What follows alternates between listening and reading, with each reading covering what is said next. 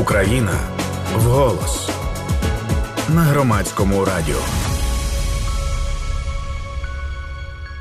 Ви слухаєте громадське радіо. Це програма Україна в голосі. Це спільний проект Українського кризового медіа центру та Естонського центру міжнародного розвитку за підтримки Посольства Сполучених Штатів у Києві і Міністерства закордонних справ Естонії. Говоримо з Андрієм Длігачем. Він засновник Advanter Group, доктор економічних наук.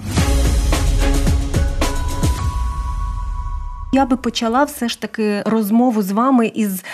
Можливо, більш прикладного і більш нагального, е, все ж таки, напевно, запитаю те, що стосується це, наприклад, нашої української економіки восени. Та я таку загальнено сформулювала. Ну, зокрема, там от вчорашній Financial Times, який пише, що економіка може піти в круте піке, метафорично використовуючи таку річ. Щось має статися, тому що видатки величезні, і ми бачимо, що частина просто секторів відсікається і так далі. Тобто, оця ваша загальна оцінка на осінь. Я маю вам сказати, що не може бути тут обивательського чи іншого погляду. Бо ми, народ України, ми є замовниками того, як має відбудовуватися країна. І е, головний принцип будь-якої відбудови це ні в якому разі не відкладати на потім, ні в якому разі не робити так, щоб е, ми залишалися в напівзруйнованій інфраструктурі, напівнепрацюючій економіці і намагалися в будь-який спосіб е, вижити. Не виживати треба, а треба е, розвиватися, треба діяти, треба будувати, інвестувати. Все це треба прямо зараз. Звичайно, буде складний час. Звичайно, економіка України потерпатиме найближчі місяці не не через не тільки через війну.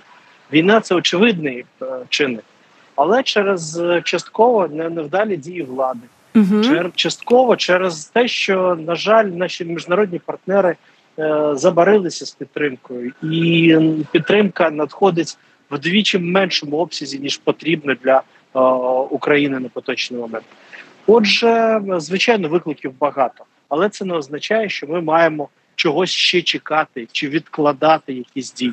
Е, це лише означає, що ми зараз маємо докластися повною мірою до української відбудови. Тоді я би навіть тут записуючи та оці три пункти записала собі, щоб не втратити, не втратити нитку. Три причини фактично ви назвали. Ну, війна очевидна, але не лише війна, наші міжнародні партнери, які забарилися, і дії влади. Давайте тоді коротенько спробуємо оглянути от всі ці три пункти. Все-таки я ще на війні зупинюся, тому що все-таки економіка воєнного стану відрізняється чи інакше виглядає. Ми ж розуміємо, що Україна в економічному плані не готувалася до війни війни такої інтенсивності. Ну так мені здається. Жодна країна не могла підготуватися до до такої війни. uh Звичайно, ми могли бути краще готовими, але все одно ти ти не не візьмеш і не перевезеш е, в очікуванні війни бізнес і людей з Харкова. Е, і куди вести? Куди? Ти, Якщо ти не знаєш географії війни, не знаєш географії руйнувань. Е, більше того, ти ти, сами, ти, ти самими такими діями лише підштовхуєш ворога до окупації. Ні, Е, я переконаний, що ми не могли бути е, повністю готові до війни. Отже, війна дійсно є викликом для будь-якої країни. Подивіться, що Німеччина готова до війни. Ні, Німеччина лише зараз з'ясувала, що вона не має армії. Вони не постачають Україні зброї. Та сама історія. В них немає, немає армії, немає зброї по світу. Навіть Сполучені Штати Америки е, вони не можуть забезпечити повною мірою українську армію. Е, отже, виявилося, що світ не готовий до таких викликів. Що вже казати про Україну? Тоді дії влади. Та до міжнародних партнерів ще повернемось, бо це теж важлива да. важлива тема. Дії влади. влади. Угу. Я навіть е, не міг уявити наскільки ефективним і сильним виявиться сильною воля нашого президента, і наскільки зможуть е, в таких е, умовах дуже швидко опанувати ситуацію воєнну наші військові. І це було зроблено просто чудово. Так, звичайно, є певні проблеми і там, але але все це зроблено вище усіляких це просто надлюдські можливості. Але тепер питання в тому, що ми опанували ситуацію на фронтах. Тепер треба опанувати ситуацію в економіці. І тут виявилося, що в державі немає економічного лідерства. Е, і дуже хотілося б, щоб різні гілки влади почали співпрацювати, щоб в нас зрештою зрештою почалося почалася співдія більш ефективна е, між національним банком, міністерством фінансів, міністерством економіки, щоб щоб нарешті навчилися в нас співпрацювати е, співпрацювати Верховна Рада і офіс президента і уряд над економічними реформами, щоб нарешті стало зрозуміло, що немає різниці в воєнний стан е, або е, звичайне життя країни. Нам потрібна більша воля для для бізнесу і для підприємців, захисним доступ до ресурсу і воля. Отже, ліберальна податкова реформа, дерегуляція, приватизація навіть під час війни це все залишається ключовими факторами які можуть прискорити українське відновлення. А і тут одразу виникає запитання, тому що багато хто скористається і скаже, а, які реформи це ж війна. Та і от далі виникають оці історії в усіх абсолютно сферах, коли на війну списується те, що просто ну що просто не робиться. І ви знаєте, е, такі такими аргументами постійно нас закидають як професіонали-економісти так і представники, начебто, народу, громадських організацій.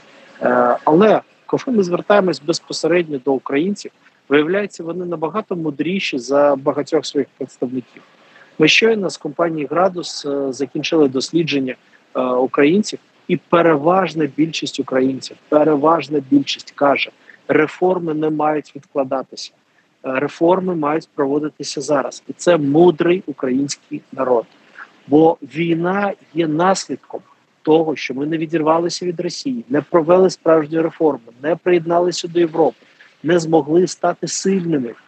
Саме через це є війна.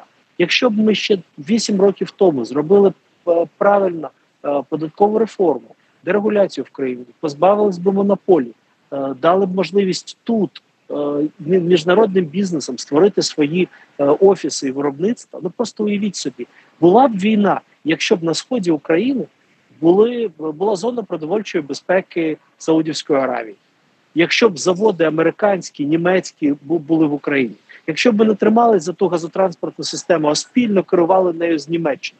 Ну скажіть мені, чи була б тут війна? От те, що ви говорите, ні. воно ж викличе, а ви розумієте, воно викли... воно навіть всередині мене почало почало виникати такий, знаєте, невеликий спротив. Хоч я розумію, про які перспективи ви говорите, і про які е, яку глибину розуміння екзистенційних загроз. Та? Це інший рівень розуміння. Але е, частина людей скаже: тобто, ви кажете, що що Росія би тоді не нападала, але цей ворог існує. Але це все одно конфлікт, який існує століттями, і вони все одно претендували тут на щось. Звичайно, в нас з Валерієм Пекарем є така е, велика стаття про сім рівнів війни. Ми зараз переживаємо всі ці сім рівнів і відчуваємо їх е, і на цивілізаційному рівні, е, і на як гаряча війна. Але на цивілізаційному рівні це війна не просто України з Росією, це війна е, світла проти темряви, це війна світу, доріг, інновацій, е, розвитку, е, інтеграції, об'єднання з, зі світом е, ресурсу, обмежень, е, е, дирижизму е, великих держав е, імперського гатунку. Е, тому війна була б, але ми б воювали не як один в полі воїн, якого дещо підтримують, але дещо слабко підтримують. Ми всім світом воювали зараз, всім світом справді, а не так, як е, зараз е, російські вплив відчувається і в Німеччині, і у Франції. Е, з світ е, не може забезпечити Україну, е, бо бо ну і світ так обережний.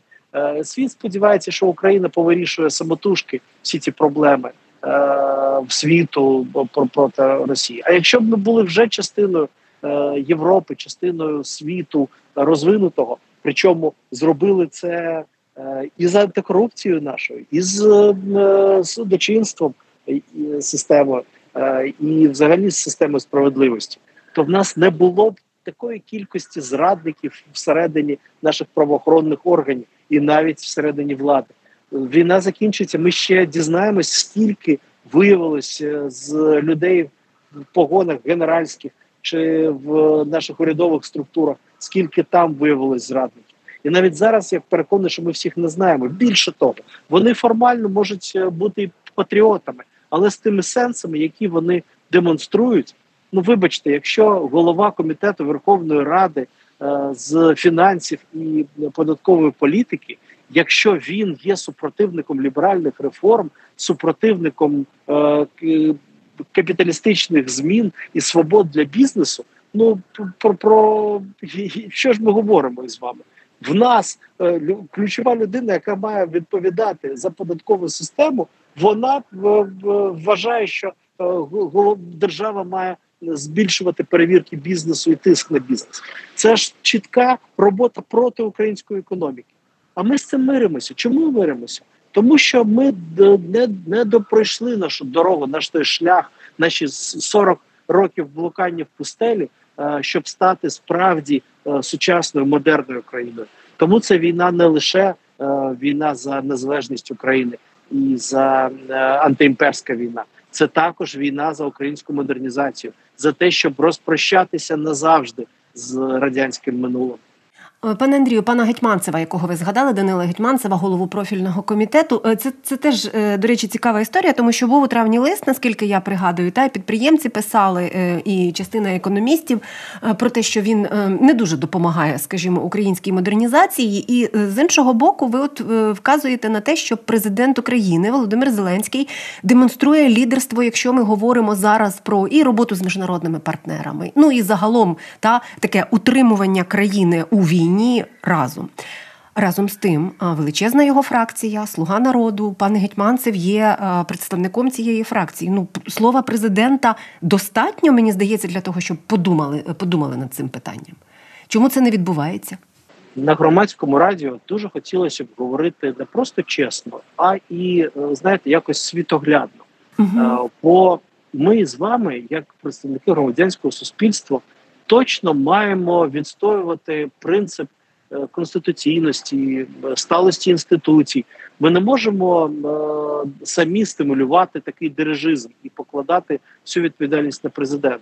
Ну, все ж таки, президент але ж президент, а, слухайте, ну але ж історія але, да, да, да. та ну ви ж да, розумієте, але, що ми говоримо зараз але, абсолютно, добре. Абсолютно, okay. але е, звичайно, ми знаходимося в певних викликах, в певних обставинах воєнних. І тут е, вже не до сантиментів, не до е, того, щоб е, ну якось знаєте маніпулювати цією ситуацією. Ми маємо бути чесними і відвертими. Дійсно, президент має достатньо сили, переконання і лідерства, щоб змінити пана Гетманцева. Але він не робить це по своїх причинах, вважаючи, що не можна так діяти під тиском і змінювати команду е, лише під тиском, навіть якщо це тиск громадянського суспільства. На жаль, пане Гетьманцева, президент вважає більше е, членом своєї команди аніж нас, як бізнес, як громадянське суспільство. Хоча ми зверталися до нього про це. Але хоча, я переконаний, так, хоча ми знаємо, що, що генеральну прокурорку можна змінити, та тобто ну, да. я б я б я я б махнув рукою на пана Гетьманцева. Ми досягли найважливішого. Пан Гетьманцев фактично фактично зруйнував всі спроби трьох тисяч експертів створити нормальний план відновлення України. Uh-huh. І фактично провалив цю роботу, і цей провал е, на форумі в Лугану був очевидний в наших міжнародних партнерів. Отже, він вже не в силі, він вже не вирішує більше ці питання. Я переконаний, що і Національна рада з відновлення буде змінена, і е, економічними питаннями більше в країні він не буде опікуватися. Немає в нього такої сили. Він буде звичайно ще Е, багато питань вирішувати в податковій, і боюся, що е, не завжди чисто, але це е, питання до, до, до тих, хто буде займатися розслідуванням його дій з податкової системи. Нам головне зараз важ... інше переконати президента в необхідності термінових ліберальних реформ. І я знаю, що президент вже це бачить і вже розуміє, що немає цьому альтернативи. Що це не альтернатива мілітаризації економіки, що це можна сумістити, що можна розвивати оборонно-промисловий комплекс і давати свободу бізнесу одночасно. Що все це зрештою дасть можливість економіці швидше оговтатися. Так, тому повертаючись до стратегічних речей, дуже важливих, просто записувала власне те, що ви говорили, так про те, що. Ем... реформи є частиною, в тому числі, напевно, і безпеки, я би так сформулювала, та тому що ми доволі часто безпеку поєднуємо лише чи пов'язуємо лише зі збройними силами і їх роботою. Але модернізація, але реформи вони теж є частиною фактично захисту. Можна так спростити? Так, мені як на мене, це не спрощення, це це звичайно складний процес, але uh він абсолютно правильний. Е, ну, подивіться, е, нова українська школа. На жаль, нова українська школа, при тому, що вона була дуже правильною по суті, але по формі, по результатах провалилася. Ми не, ми не навчили наших дітей двом дуже важливим речам: мислити і виживати. Да ми самі не вміємо мислити і виживати. Нам самим потрібно навчити економічній грамотності, розумінню того, як діяти в складних ситуаціях, мислити вла, власно, креативно, критично, е, переосмислюючи інформацію. Тоді ми будемо набагато сильнішим суспільством. Хоча і зараз ми продемонстрували таку силу, таку самоврядність, що е, було б неправильно, якщо б президенти, наша влада не скористалися цим. Е, бізнес продемонстрував. Переважна більшість бізнесу з нашими дослідженнями 70% підприємців допомагають збройним силам. Е, велика частина потреб термінових була закрита саме бізнесом. Бізнес постачає тисячі автівок в армію, е, амуніцію, і навіть і дрони, і і навіть е, дійшло вже до зброї. Бізнес вже опанував, починає виробляти міномети і іншу воєнну техніку. І, і зрештою, навіть держава не є монополістом виробленні товарів для армії і, і навіть до війни. Тому чим більше свобод для бізнесу, тим сильнішою буде наша країна і наша економіка, і наша армія, і наша спроможність е, опиратися ворогу і перемагати. Ще встигаю точно поставити одне запитання вам. Відновлення, до речі, та відновлення, про яке ми згадували, це в тому числі питання і бачення нашого такого філософського загального підходу. Чи все треба відновлювати? Ну, частина ж з того, що було до війни, воно очевидно не буде. Воно було застаріле на від на етапі, як би не цинічно прозвучало з моїх вуст, на етапі руйнувань. Це не значить, що треба руйнувати, та ви розумієте про що я кажу. Але мені здається, що йдеться ж про іншу економіку ніж сировинно-олігархічна. Ви абсолютно праві, тому ми дуже чітко розділили весь процес відновлення України на два етапи. Один з етапів це швидке відновлення, е, яке дозволяє країні жити, розвиватися. Е, але основне, що має робити країна, це модернізація і модернізація і інфраструктури, і житлово-комунального господарства, і підприємств. Е, звичайно, нам не треба відроджувати радянські металургійні заводи. Нам треба будувати принципово нові індустрії в Україні, і процес цей вже почався.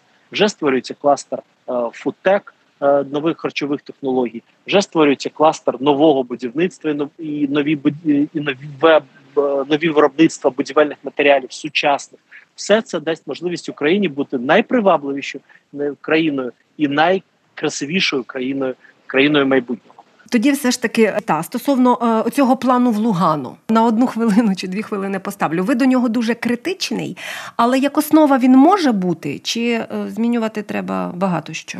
Ні, то там е, не, не було плану пред'явлено. Був пред'явлений план Шмату, я б сказала, шматочки і було пред'явлено, да, і було пред'явлені фрагменти від різних міністрів. І, До речі, міністри презентували набагато е, цікавіші плани ніж пан Гетьманцев. Е, тому за основу треба брати не план пана Гетьманцева, а напрацювання національної ради тих трьох тисяч експертів, 24 зрештою груп, які працювали е, більше місяця.